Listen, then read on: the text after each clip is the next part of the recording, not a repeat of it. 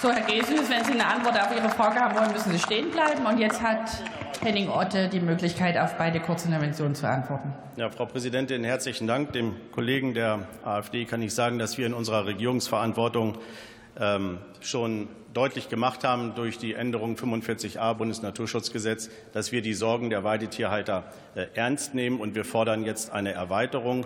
Und ich sage Ihnen deutlich, der Unterschied äh, zu unserem Antrag und äh, zu dem, den Sie mal gestellt haben, ist, dass die Kommission jetzt, weil wir nachhaltig Druck gemacht haben, deutliche Signale gesendet hat, dass sie bereit sind, die Situation anzuerkennen, auch nationale Lösungen durchzuführen. Und da genau zielt unser Antrag nämlich hin, dass wir einen günstigen Erhaltungszustand melden melden und dass darauf die Kommission äh, freigibt, dass nationales Recht umgesetzt werden kann und das zuständige Ministerium auch Abschussgenehmigung erzielen kann und vor allem, dass das Wolfsmanagement, wie es im Koalitionsvertrag von Grünen, FDP und SPD äh, aufgeschrieben worden ist, endlich, endlich umgesetzt werden kann. Die Menschen warten darauf und die Tiere auch.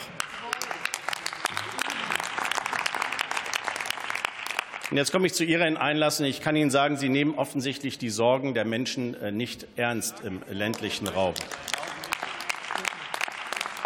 Sie versuchen hier Ihre Idee von der Agrarpolitik breit zu machen an einem ganz konkreten Beispiel. Ich lade Sie herzlich ein, nehmen Sie Handschuhe mit. Äh, wenn sie demnächst mal Weidetiere bergen müssen, wenn die Bäuche aufgeschlitzt sind, wenn die kleinen Lämmer, die Föten draußen liegen, dann möchte ich Sie bitten, genau diese Argumentation in dieser Großzügigkeit auch den Eigentümern darzutun, wo die unter Tränen stehen, wo die nicht mehr weiter wissen und wo die Blut an den Händen haben von diesem Wolf, meine Damen und Herren, der diesen Schaden angetan hat. Und ich gucke auch noch ganz bewusst zu Herrn Staatssekretär Wenzel. Sie kommen da oben aus dem nassen Dreieck, aus dem Raum Cuxhaven. Was sagen Sie eigentlich zu solchen Kollegen? Ich bitte Sie mal, die Sorgen der Leute ernst zu nehmen und in einem Tischgespräch dem Herrn mal zu sagen, wie die Realität ist. Das schafft nämlich Politikfrust, bringt die Leute dorthin. Wir brauchen eine praktikable Jetzt lassen Sie bitte den Herrn Otte aussprechen. Er darf jetzt die Frage beantworten. Da also. helfen jetzt auch keine Zwischenrufe und lautes Geschrei, denn jetzt hat Henning Otte die Möglichkeit zu antworten.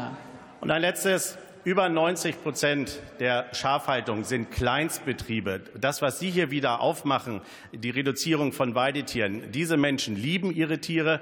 Die sind erst dann abends glücklich, äh, wie alle Weidetierhalter, wenn es auch den Tieren gut geht. Aber wenn sie morgens aufwachen und gucken hin und die Tiere sind gerissen, darauf haben Sie keine Antwort und darauf zielt unser Antrag, meine Damen und Herren. Herzlichen Dank.